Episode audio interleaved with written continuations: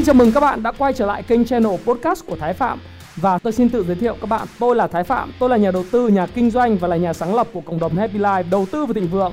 Trong channel podcast này chúng ta sẽ cùng trao đổi với nhau về những chủ đề về phát triển bản thân, về đầu tư khởi sự khởi nghiệp, đầu tư tài chính với mục đích là cùng giúp nhau để trở nên giàu có hơn.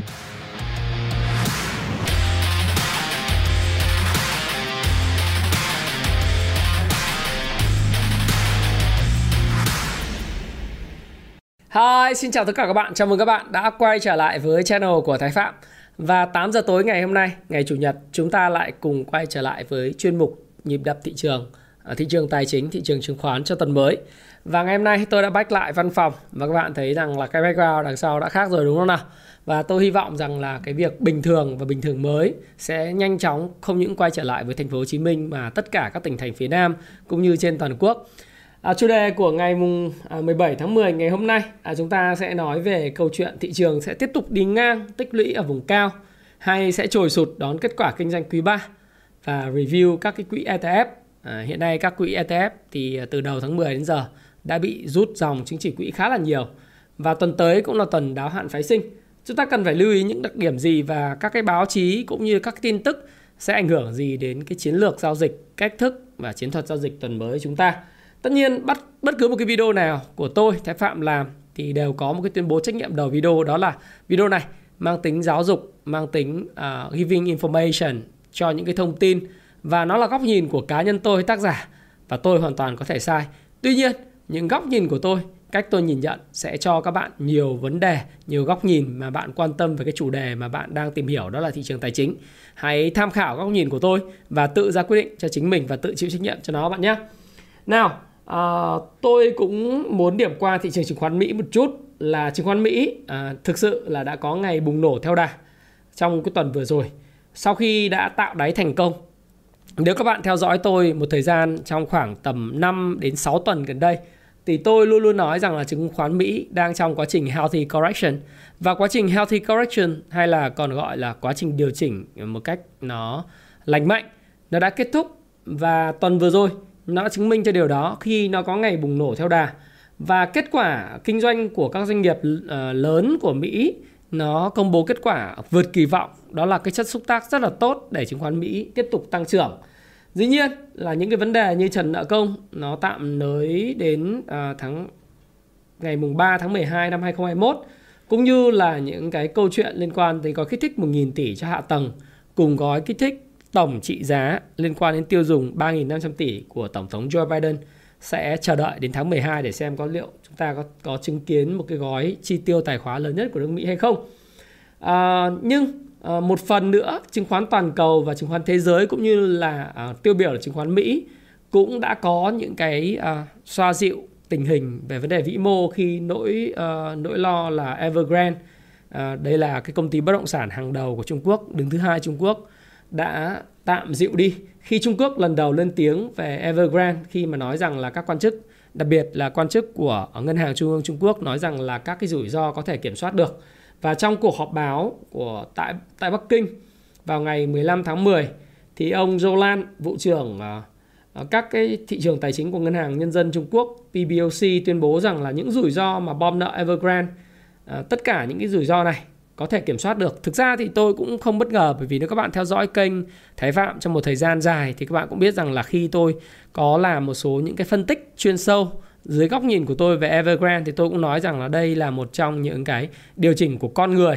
Cụ thể ở đây là điều chỉnh của à, Bộ Bộ Tài chính Trung Quốc và cũng như là những quy, quy định của ngân hàng uh, nhân dân Trung Hoa cho cái câu chuyện là làm nào để kìm hãm cái sự phát triển nóng của thị trường bất động sản Trung Quốc cũng như là kiểm soát những rủi ro mang tính chất là hệ thống rủi ro liên quan đến cái trái phiếu bất động sản của doanh nghiệp Trung Quốc.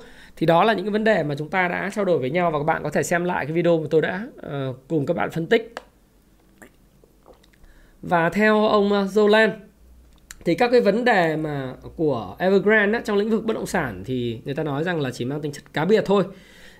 Và tôi dự báo rằng là sẽ có những cái chuyên gia của ngân hàng trung ương ờ, Trung Quốc ờ, sẽ vào cuộc đồng thời là các cái công ty ờ, có cái vốn hóa cổ phần lớn về bất động sản của nhà nước sẽ vào thâu tóm hoặc là có một chân hội đồng quản trị của Evergrande trong thời gian tới. Chúng ta hãy cùng chờ đợi xem sao. Và quay trở lại thị trường chứng khoán Mỹ thì trước những tin tức tích cực trên toàn cầu như vậy thì các bạn thấy rằng là trong tuần vừa rồi đó, các bạn có thể coi là tôi cái cái tuần trước đó tôi nói rằng là Dow Jones có thể đang quá trình tạo đáy và có thể thành công thì cái tuần này, các bạn thấy không? Sau cái quá trình tạo tạo đáy và nó có hai ngày, trong đó cái ngày bùng nổ theo đà, đó là cái ngày thứ năm và ngày thứ sáu thì tiếp tục là một ngày bứt phá của chỉ số Dow Jones. Thì điều tương tự nó cũng xảy ra đối với lại à, chỉ số S&P 500 các bạn nhé. À, riêng đối với lại à, chỉ số Nasdaq 100 tức là những cái công ty công nghệ hàng đầu của Mỹ trên sàn Nasdaq thì Ừ, trong các cái đồ thị thì nó có vẻ khá hơn. Tất nhiên nó có ngày bùng nổ theo đà vào ngày thứ năm rồi, ngày thứ sáu thì tiếp tục tích cực à, cùng với sự tích cực của thị trường chung.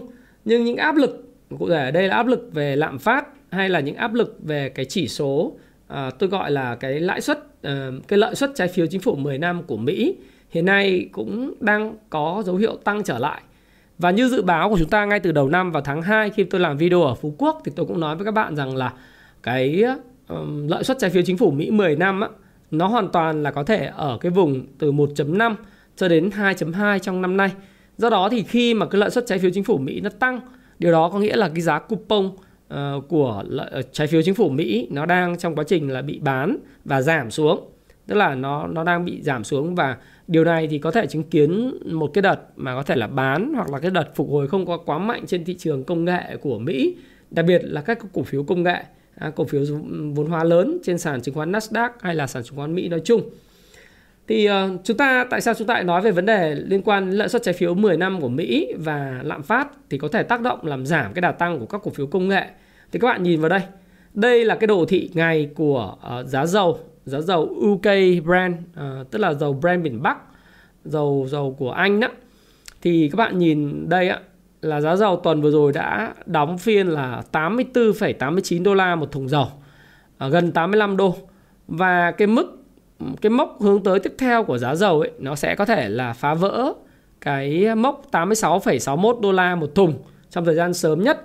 Và cái những cái điều này nó đang gây những cái quan ngại về vấn đề lạm phát trên toàn cầu.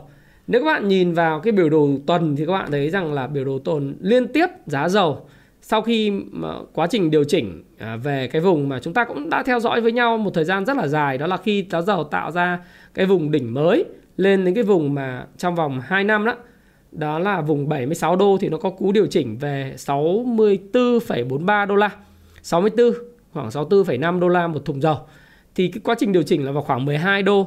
Kể từ đó thì nó có một cái quá trình tăng giá liên tiếp cho đến thời điểm này là chúng ta có thể nhìn thấy 5 tuần tăng giá liên tiếp và tuần sau thì với những cái sự mà quan ngại về lạm phát cũng như là cái việc mà rất là persistent, tức là cái cái câu chuyện ờ, về OPEC cộng rất là kiên định ờ, về cái kế hoạch tăng sản lượng ờ, nhỏ giọt của họ là 400.000 thùng một giờ một một ngày và không thay đổi cho đến hết tháng 4 năm 2022 đó, thì cộng với lại cái mùa đông đang rất là đến đến rất là sớm tại Bắc bán cầu ở châu Âu và ở Mỹ cũng như các bạn nhìn thấy Bắc Kinh và thậm chí ngày à, hôm nay các bạn cũng có thể chứng kiến những cái tác động rất là nhỏ mà các bạn có thể cảm nhận được. Đấy là tại Hà Nội thì đã có gió mùa đông bắc đúng không nào? Ở trong Sài Gòn thì ngày hôm nay tôi chạy bộ ờ, các bạn thấy rằng là một thời tiết rất là tuyệt vời. Đấy, không khí xe lạnh mát bởi vì ảnh hưởng bởi không khí lạnh ở phía Bắc. Ờ, điều đó báo hiệu rằng là cái ờ, cái mùa đông ấy nó trở nên lạnh hơn và khắc nghiệt hơn. Đấy. Mọi năm nếu mà bình thường cái thời tiết thông thường ấy, thì vào khoảng 20 à, ngày à, 20 tháng 11 ngày nhà giáo Việt Nam thì các bạn mới chứng kiến được cái cơn gió lạnh đầu mùa. Gió lạnh đầu mùa Thạch Lam đúng không nào? Nhưng năm nay thì các bạn thấy rằng là 17 tháng 10 đã chứng kiến gió lạnh rồi. Điều đó chứng tỏ rằng là không phải là 17 tháng 10 mà trước đó một tuần vào ngày mùng 10 tháng 10 tôi nói các bạn rằng là gió mùa đông bắc đã tràn về. Và điều đó nó sớm hơn 40 ngày so với lại cái lịch bình thường. Và vì chúng ta sống lâu ở miền Bắc, tôi đã sống lâu ở miền Bắc, tôi rất hiểu bởi vì là mỗi một năm khi mà đi ngày đi Tết, ờ, đi chúc Tết mà ngày nhà giáo Việt Nam ấy tặng hoa và quà cho các thầy cô thì lúc đấy mới thậm chí còn rất là nắng, đấy, rất là nắng. Nhưng mà bây giờ thì khác, miền Bắc Hà Nội đã mưa lạnh, đấy, thì tất cả những cái điều đó nó đã cho thấy rằng là ở phía bắc của bán cầu, ở phía Trung Quốc Nga, Bắc Kinh, à, khu vực Bắc Kinh, Moscow hay là châu Âu rồi Mỹ hiện nay đang đứng trước những cái thử thách rất lớn về mặt thời tiết. Chính bởi vậy thì theo cái cái cái tình hình thời tiết như vậy cộng với lại những cái vấn đề về nguồn cung đang bị gián đoạn về cả giá dầu, giá khí thì theo đồ thị Iko, Ichimoku Kinko Hyo charts thì tiếp tục cho thấy là cái trend following tức là cái xu hướng của giá dầu là đi lên. Tôi cũng không biết là giá dầu sẽ đi lên uh, mạnh nữa hay không? Sau khi vượt 86,61 đô nó có thể hướng đến mức 90 đô giống như Goldman Sachs đã dự báo hay lên 100 đô như là tổng thống Putin của Nga đã nói hay là sẽ có những cái đợt điều chỉnh lành mạnh sau khi đã vượt ờ, uh, 86,6 đô. Tôi không biết. Nói chung tôi không có biết. Uh, nhưng mà tôi nghĩ rằng là cái xu hướng thì nó sẽ tiếp tục bởi vì cái việc mà đạt mức giá mới về mặt tâm lý sau đó chỉnh là hết sức bình thường. Và nhìn vào đây thì có thể thấy rằng là giá xăng ấy, giá xăng bán lẻ gasoline ờ, price thì nó sẽ, khả năng là sẽ tiếp tục tăng mạnh trong cái đợt điều chỉnh ờ, giá xăng kế tiếp của chúng ta. Thứ hai tuần vừa rồi là chúng ta thấy là giá xăng đã tăng ờ, rất là khủng. Nhưng mà chưa ăn thua gì. Bởi vì là đến sau một cái niên độ 15 ngày điều chỉnh giá xăng ấy, thì các bạn sẽ thấy rằng là giá xăng tiếp tục sẽ tăng và tăng rất mạnh và sẽ gây khó cho các doanh nghiệp sản xuất và vận tải. Tôi không biết là giá xăng sẽ tăng khoảng bao nhiêu bởi vì nó còn phụ thuộc vào cái câu chuyện là các quỹ bình ổn à, và các cái thuế của nhà nước liệu có trích ra để mà ủng hộ cho việc là làm giảm cái tác động của lạm phát hay không. Hy vọng là như vậy. Nhưng mà cái việc mà, gọi là, đằng thắng ra và và nó một cách sòng phẳng thì giá xăng dầu thế giới nó tăng thì giá trong nước nó phải tăng. Đấy là điều đương nhiên. Khi mà chúng ta nhìn vào lạm phát thì đây không những là cái vấn đề lo lắng của tôi khi mà tôi làm điểm tin cho các bạn. À, cái này thì nó cũng là nỗi lo lắng chung của trên toàn cầu. À, bởi vì là à, dựa vào những cái tiêu đề những cái bài báo chúng ta đọc từ Bloomberg hay là Reuters à, từ những cái báo lớn ấy rồi được dịch lại tiếng Việt Nam thì các bạn sẽ thấy rằng là lạm phát đang là một cái vấn đề đau đầu khiến các ngân hàng trung ương các nước đang phải tìm cách đối phó. Và các bạn nhìn sang cái biểu đồ ở cái nhóm G20 tức là tập hợp 20 quốc gia phát triển hiện nay của thế giới. Thì các bạn thấy rằng lạm phát ở Brazil bây giờ đấy, nó lên tới con số gần 10% rồi gần 10% lạm phát của Mỹ là tính theo tháng đó là đã lên tới là con số là gần sọ gần à, à, hơn 5% lạm phát ở G20 nói chung nó là khoảng là tầm hơn 4% và lạm phát ở châu Âu khu vực châu Âu là à, cũng đã lên tới là gần 3,3% đây là một cái vấn đề tôi nghĩ rằng đối với châu Âu thì là một cái vấn đề nó mang tính rất là pleasant, pleasant tức là một một cái sự dễ chịu. Bởi vì sao? Bởi vì là châu Âu ờ, trong suốt những cái giai đoạn từ năm 2013, 14, 15, 16, 17 thì đối mặt với tình trạng giảm phát và người ta cần phải làm mọi cách để tăng cái lạm phát của khu vực châu Âu. Nhưng mà năm nay thì không cầu uh, cũng thấy đó là do cái tác động của việc bơm cái cái cái cái tiền vào trong nền kinh tế. Các bạn nhớ lại cái video mà cái vòng quay tiền của tôi à, chủ nghĩa à, trọng trọng trọng tiền ý. Và các bạn ừ, tôi đã nói về cái câu chuyện siêu chu kỳ hàng hóa các bạn tìm lại trên thái phạm mà chấm live à, các bạn vào trên trang à, youtube các bạn đánh là uh, sorry các bạn đây các bạn đánh là youtube.com youtube. Thì các bạn sẽ đánh vào đây là siêu chu kỳ hàng hóa thái phạm đây các bạn sẽ các bạn. Sẽ vào đây. Thì các bạn sẽ xem là uh, tôi làm cái video này 7 tháng trước. Siêu chu kỳ hàng hóa và uh, tới và nguyên nhân tác động một cách ứng phó. Tôi có giải thích rất rõ về cái uh, lý do tại sao lại có lạm phát. Hay các bạn đánh là kẻ cắp. Cặp bà già. 2.0 Thái Phạm. Thì các bạn sẽ xem lại cái video là kẻ cắp gặp bà già đó cuộc chiến Mỹ Trung version 2.0 các bạn nên à, nên xem lại cái video này thì các bạn sẽ hiểu nguyên nhân tại sao Thế thì à, tại sao lại như vậy? Bởi vì khi mà chúng ta nói về lạm phát thì chúng ta cũng cần phải nói về cái câu chuyện là lạm phát uh, chi phí đẩy và lạm phát cầu kéo. Lạm phát chi phí đẩy tôi đã giải thích các bạn đó là do tất cả những chi phí về năng lượng, về lương thực nó tăng cao. Còn lạm phát về cầu kéo đó là lạm phát khi mà cái vaccine nó được triển khai rộng rãi, nhu cầu tăng trở lại uh, tiền nhiều thì người ta bắt đầu tăng chi tiêu dẫn đến là cái velocity cái vòng quay của tiền nó bắt đầu gia tăng thì khi đó nó sẽ dẫn tới hiện tượng lạm phát trên toàn cầu và các bạn nhìn ở đây riêng Brazil là một quốc gia mà ngay từ đầu tháng 3 năm 2020 bị chỉ trích rất nhiều về khả năng chống dịch. Ờ, đến thời điểm này người ta mở cửa nền kinh tế và nền kinh tế quay trở lại hoạt động bình thường. thì cái nhu cầu vẫn ở mức bình thường và cộng với việc bơm tiền Đấy, và sự tắc nghẽn về hàng hóa tại các cảng biển đã dẫn tới là giá cả tại hàng hóa giá cả tại Brazil tăng vọt.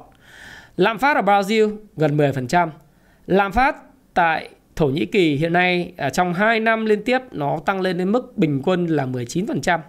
Và Tổng thống của Thổ Nhĩ Kỳ mới sa thải à, tức thì các quan chức của Ngân hàng Trung ương của nước này. Bởi vì ông vẫn tiếp tục muốn bơm tiền và cắt giảm lãi suất tiếp, mặc cho lạm phát ở mức 20%. À, một cái mức mà rất là kinh khủng. Thì tôi cũng không biết là lý do khi nào thì Fed sẽ kéo cần. Ờ, nhưng mà theo một cái bài báo của Simon Johnson, một bài viết mà đã được dịch lại tiếng Việt Nam đó thì còn rất lâu để mới có thể đạt được cái trạng thái toàn dụng lao động ở mức thất nghiệp à, là 3,3% tại nước Mỹ. À, tuy nhiên thì ngân hàng trung ương Chile bắt đầu nghĩ đến việc không phải bắt đầu nghĩ nữa mà đã bắt đầu tăng lãi suất trở lại.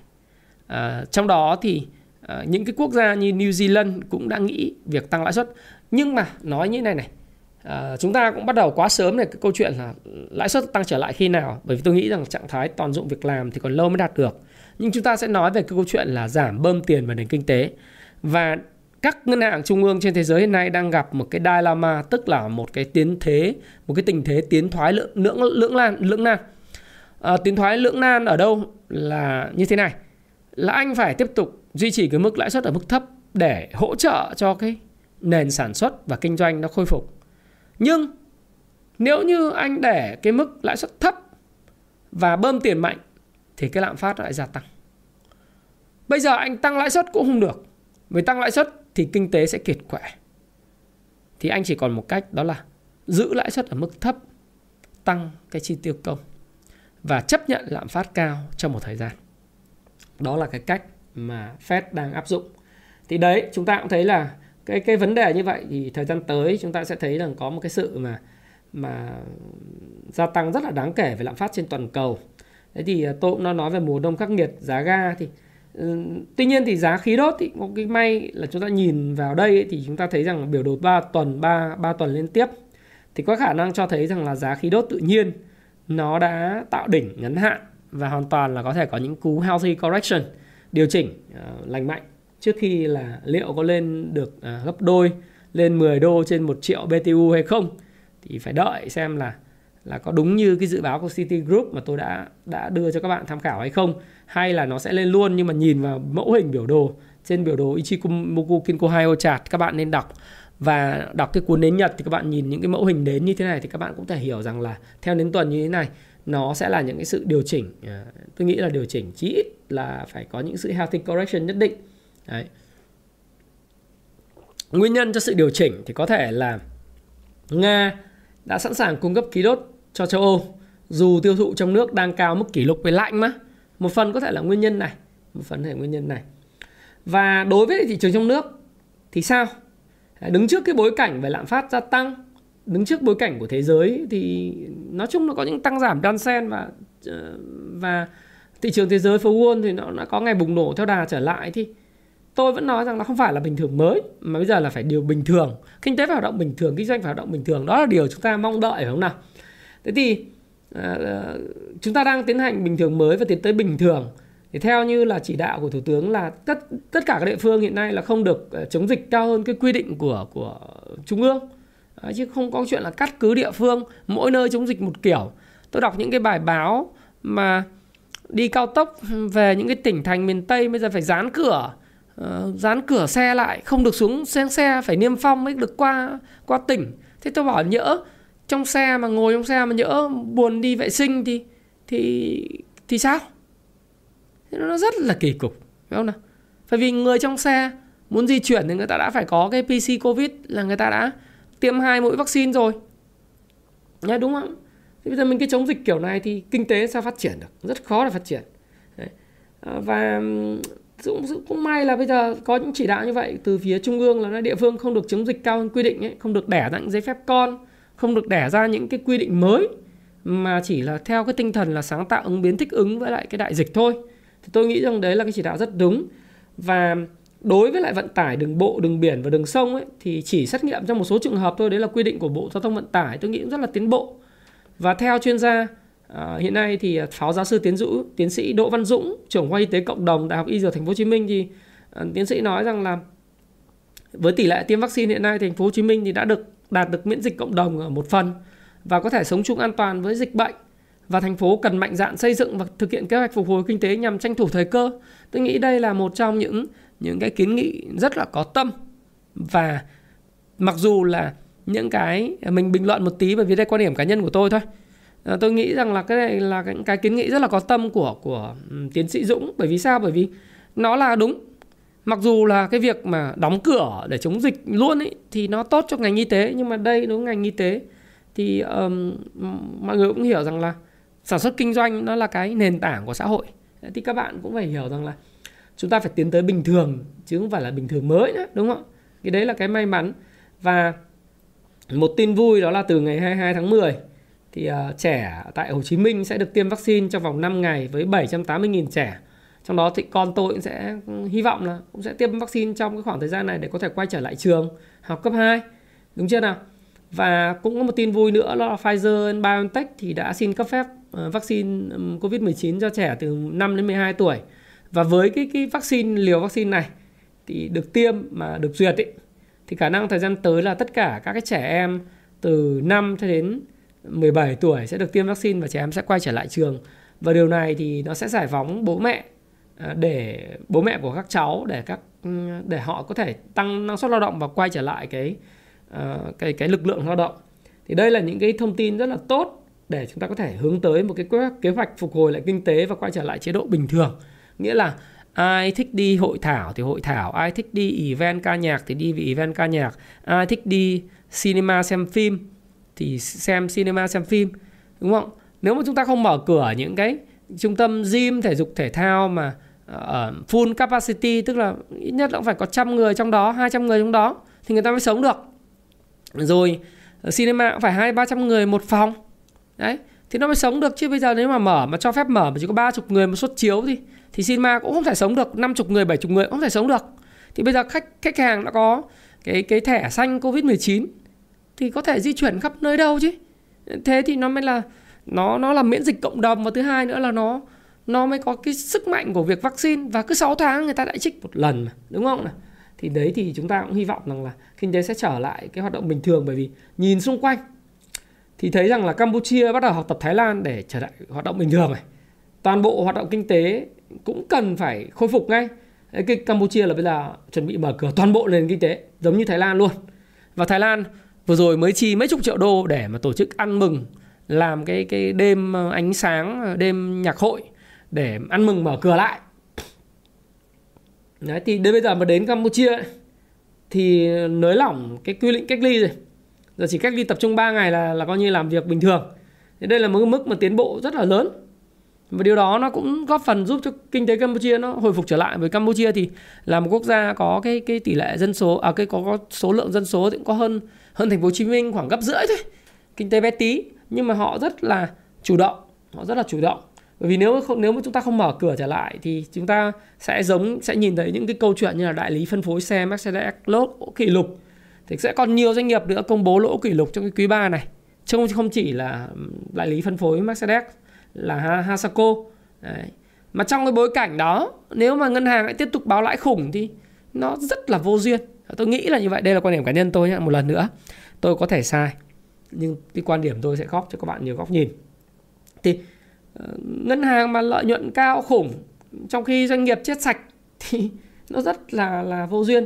À, cho nên tôi nghĩ rằng là cái nguồn lực hiện nay của xã hội nó cũng đã cạn kiệt rồi và khi mà Campuchia, Thái Lan cũng mở cửa trở lại thì Việt Nam mình cũng cũng nên xem xét cái vấn đề là bình thường mọi hoạt động kinh tế. Tất nhiên à, cái này thì thì là một cái ý kiến của một người dân và đồng thời là tôi nghĩ rằng là ờ, trên cái tinh thần mà tôi đọc báo thì tôi thấy được là sự chỉ đạo quyết liệt của chính phủ cho chuyện này rồi. Thì các bạn cũng điểm tin cho các bạn xem. Bởi vì khi mở cửa lại thì sức sống nền kinh tế nó sẽ trở lại rất là nhanh. Thế ví dụ như là ngày 22 tới trong tháng 10 này thì các cái tỉnh miền Nam sẽ cho phép là sổ số kiến thiết nó hoạt động trở lại. Các bạn nhìn thấy những hình ảnh ờ, của Sài Gòn đang khỏe trở lại đây này. Mọi người nô nức nô nức đi dạo trung tâm thành phố, xem tham quan đường sách, rồi à, phố đi bộ Nguyễn Huệ, rồi đến trung tâm thương mại, xếp hàng để vào những cái cửa hàng thời trang. Đây mới là hình bóng của Hà Nội, Sài Gòn hình bóng của một cái trung tâm thương mại và trung tâm kinh tế lớn nhất của cả nước. Và khi mà trung tâm kinh tế này nó hoạt động các lao động nó quay trở lại thì mới à, chúng ta mới thấy được là cái GDP nó tăng rồi cái đóng góp cho ngân sách nó tăng rồi cái, cái sự thịnh vượng nó mới tăng trở lại. Đó là cái điều mà tôi muốn điểm tin qua cho các bạn hiểu rằng là chúng ta sẽ hy vọng quay trở lại cái mức gọi là bình thường về kinh tế sớm nhất nhất là trong cái bối cảnh chúng ta đã có vài chục triệu liều vaccine chờ sẵn để sẵn sàng tiêm cho những người trên 18 tuổi và à, những người mà bây giờ là 780 triệu 780 nghìn cái cái uh, liều được tiêm cho các trẻ em uh, trên từ từ 12 cho đến 17 tuổi uh, tại Hồ Chí Minh để các em quay trở lại việc học. Thế còn đối với thị trường chứng khoán thì ở cái mức là 1.392 điểm hiện nay thì cái PE trailing của chúng ta đang ở mức là 17,12. Đây là mức hợp lý nhưng tôi vẫn nói với các bạn rằng là sau cái báo cáo kết quả kinh doanh quý 3 trailing 12 tháng thì cái PE này nó có thể tăng lên. Và thanh khoản tuần vừa rồi thì đã tăng hơn so với thanh khoản của tuần trước khoảng 1.000 tỷ một phiên, nó đạt mức là 17.900 tỷ, 17.000 à 19.751 tỷ.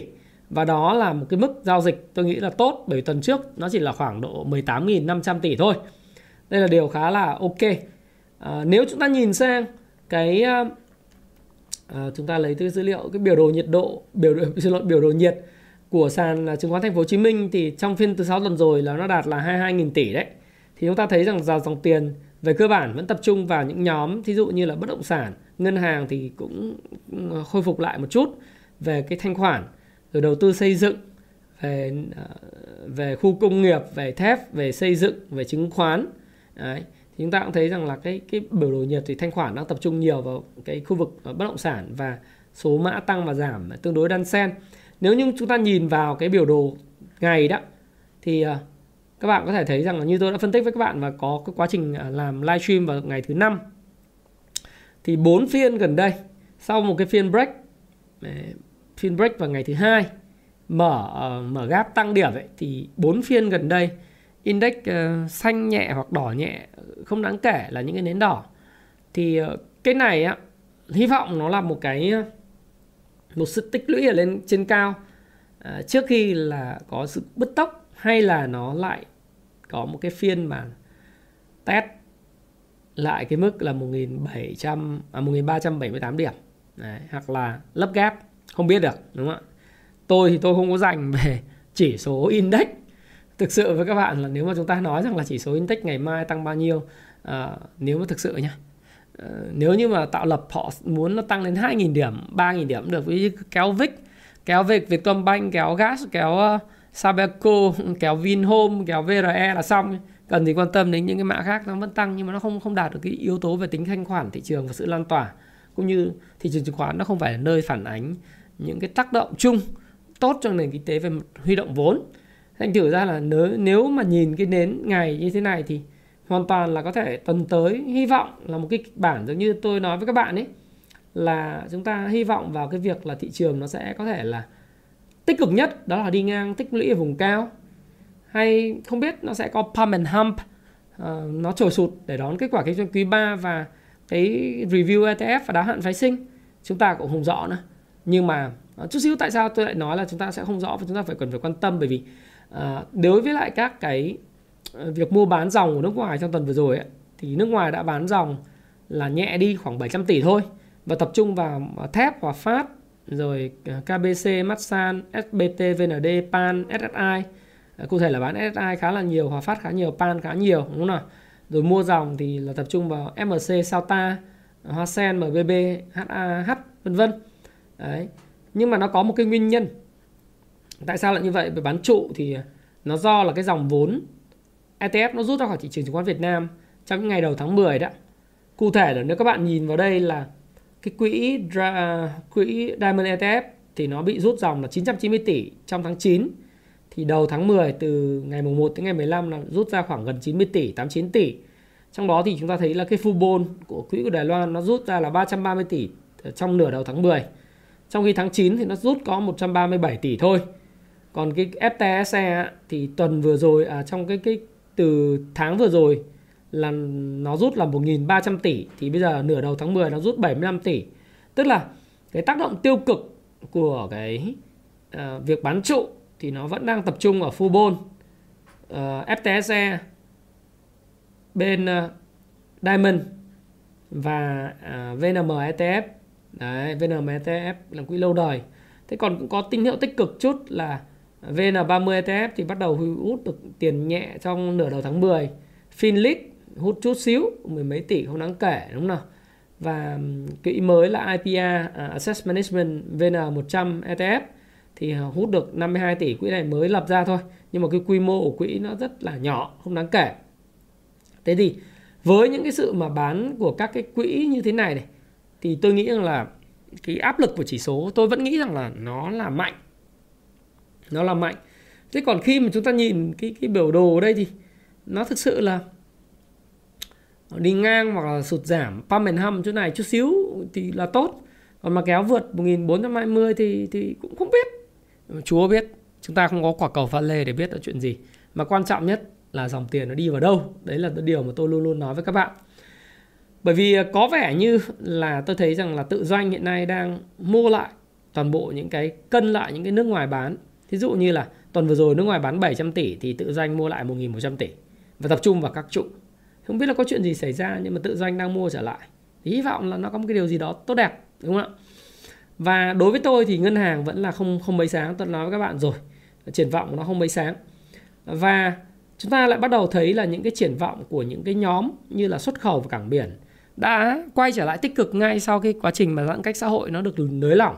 Thí dụ như là Ờ, uh, cắn kênh thương mại hàng hóa xuất khẩu nó đảo chiều ngay. Nửa cuối tháng 9 là chúng ta xuất khẩu, xuất siêu được 2 tỷ đô la ngay.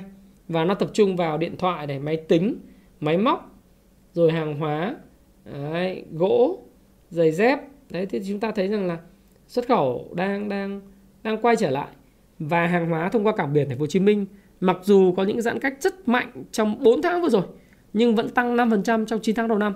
6 tháng đầu năm tăng rất mạnh thì có sự sụt giảm nhưng mà chúng ta thấy rằng là cái sự sụt giảm này thì theo đánh giá của đại diện cảng vụ ờ, hàng hải thành phố Hồ Chí Minh ấy, là sự sụt giảm hàng hóa qua biển trong khu vực trong cái thời gian vừa rồi nó chỉ mang tính chất cục bộ mà sang tháng 10 khi thành phố Hồ Chí Minh bắt đầu khôi phục nhiều hoạt động.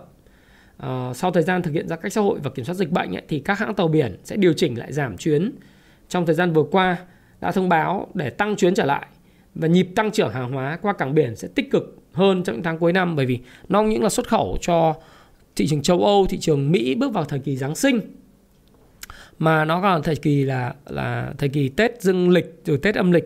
Tết âm lịch năm nay sẽ đến vào ngày mùng 1 tháng 2 năm 2022. Do đó thì trong cái giai đoạn này là cái giai đoạn cuối năm giai đoạn bận rộn nhất của các cảng biển và rất là vui là bởi vì có những cái tín hiệu nó đến từ nhóm này. Và tôi nghĩ rằng là nhóm này sau một thời gian à, chúng ta nhìn thấy ở trên sàn đây tôi có thể đưa cho các bạn coi ví dụ như ở đây. Đấy, chúng ta có thể xem một chút. À, chúng ta đây là chúng ta xem trên đồ thị của uh, biểu đồ của bên Kuvu Stock Pro các bạn có thể coi là ví dụ như SGP sau một thời gian điều chỉnh thì nó đã tạo cái à, tôi nghĩ rằng là nó đã có những ngày bùng nổ theo đà và hy vọng là thời gian tới nó có thể break lên khỏi cái ngưỡng 42 đô vì à 42 nghìn một cổ phiếu hay là cổ phiếu GMDF cũng vậy cũng tương đối là ok rồi xem cảng Hải An thế nào ha. Cảng Hải An thì là cổ phiếu mạnh hơn tất thảy khi mà quay trở lại cái ngưỡng đỉnh cũ sớm hơn tất cả cổ phiếu như JMRF và SGP một vài những cổ phiếu cảng tiêu biểu thông qua những cái thông tin tích cực thì chúng ta có thể thấy rằng là việc xuất khẩu Việt Nam sẽ quay trở lại. Rồi bối cảnh tiền rẻ, trong bối cảnh tiền rẻ hiện nay vẫn là xu hướng chủ đạo, không giảm lãi suất nhưng cũng không tăng lãi suất bởi vì tiền gửi của người dân và ngân hàng ngày càng suy giảm.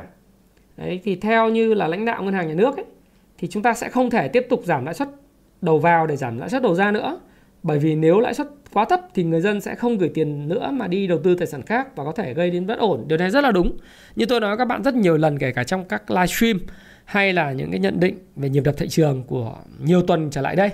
Thì tôi nói rằng là cái chính sách tiền tệ của Việt Nam và kể cả chính sách tiền tệ của Fed, các ngân hàng trung ương trên thế giới hiện nay họ không còn quá nhiều những cái những cái bài nữa tức là những cái dư địa sử dụng chính sách tiền tệ là gần như là bằng không.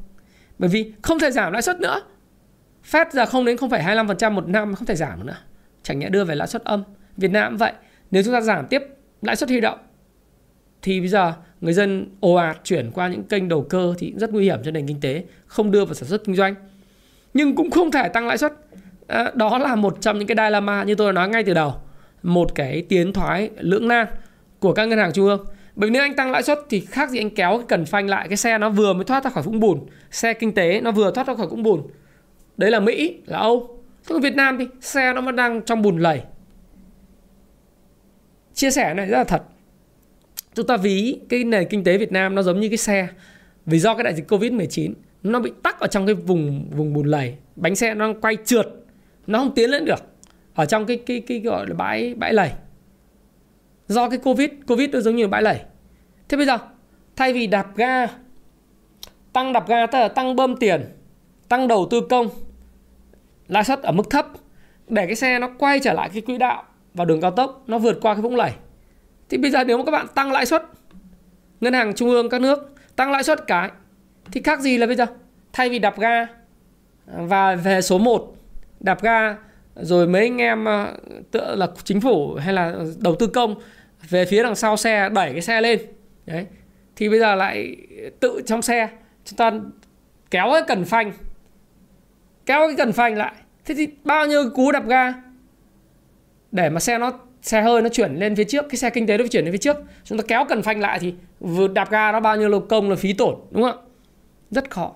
Không tăng lãi suất được, nhưng cũng không giảm lãi suất được. Chỉ còn trông đợi một cái. Đó là tăng cái đầu tư công, tăng cái chi tiêu công nâng trần nợ công để mà giúp cái, cái tăng trưởng rồi khuyến khích xuất khẩu tập trung vào cái cảng biển tập trung vào các doanh nghiệp FDI tập trung vào cái khu chế xuất để làm gì? Để khuyến khích xuất khẩu tăng cái cái export Đấy, để mà có thêm cái thặng dư thương mại. Rồi sao? Rồi chúng ta tăng đầu tư công tăng cái government spending từ đó dẫn những cái investment của những cái nhà đầu tư trong nước thì nó mới đẩy được cái GDP lên. Bởi vì sao? Bởi vì đến thời điểm này nếu mà chúng ta nhìn vào tôi cũng không sợ về về thị trường bất động sản nhưng mà rõ ràng thị trường bất động sản hiện nay thì thì giá không tăng à, giá nó nó cao nhưng mà không có thanh khoản. Vì sao? Bởi vì thực sự với các bạn là nhà đất giá cao thì không ai mua cả. Bởi vì cái phân khúc mà cao giá thì tất nhiên nó không thể giảm. Giá nhà thì với cái tình hình mà tiền như này thì nó không thể giảm. Do đó thì dòng tiền tôi nghĩ nó vẫn cứ cứ ở lại trong chứng khoán mà thôi. Phải không nào? Mặc dù vậy thì vẫn nói với các bạn rằng là ừ, thôi thì cứ đi ngang đi là tốt, bởi vì một số trụ cũ đã chịu áp lực rồi. Cần thiết là sẽ phải có cái trụ mới cho giai đoạn hiện tại. Và nếu thị trường đi ngang và thanh khoản tốt thì nó sẽ phục vụ rất là tốt cho cái công tác thoái vốn. Đây là một cái điều vô cùng quan trọng. Nó là trọng tâm của chúng ta cuối năm và năm 2022 bởi vì thoái vốn sẽ có giải quyết những bài toán về ngân sách rất tốt cho nhà nước. Vậy nay báo cáo kết quả kinh doanh quý 3 dần hé lộ đấy thì tôi nói các bạn là nếu mà ngân hàng cứ, cứ tôi thấy một số ngân hàng vẫn báo lãi nhưng mà đấy là ngân hàng tư nhân. Ngân hàng nhà nước thì sẽ có những cái sự điều chỉnh nhất định. Thì ờ, chúng ta sẽ phải để xem. Nhưng mà có một vài những doanh nghiệp giống như là doanh nghiệp dịch vụ là báo lỗ kỷ lục rồi giống như là Hasako đấy hàng xanh. Thế thì chúng ta nhìn vào cái biểu đồ quay trở lại cái biểu đồ của chứng khoán chút xíu là ở đây. Ở đây. Là chúng ta thấy rằng là biểu đồ theo tuần thì ờ, khá là ok nó có những cái sự dùng rằng nhất định, nhưng mà nó cũng không có phải là cái gì ghê gớm. Biểu đồ ngày thì thấy có những cái sự tích lũy. Hy vọng là đi ngang nhá. Để mà dòng tiền quan trọng nhất là tôi cũng chả biết nó đi lên thì nó sẽ vượt đỉnh hay gì. Các bạn hỏi tôi sẽ không trả lời được. Không ai trả lời được hết. Trời nhà tạo lập.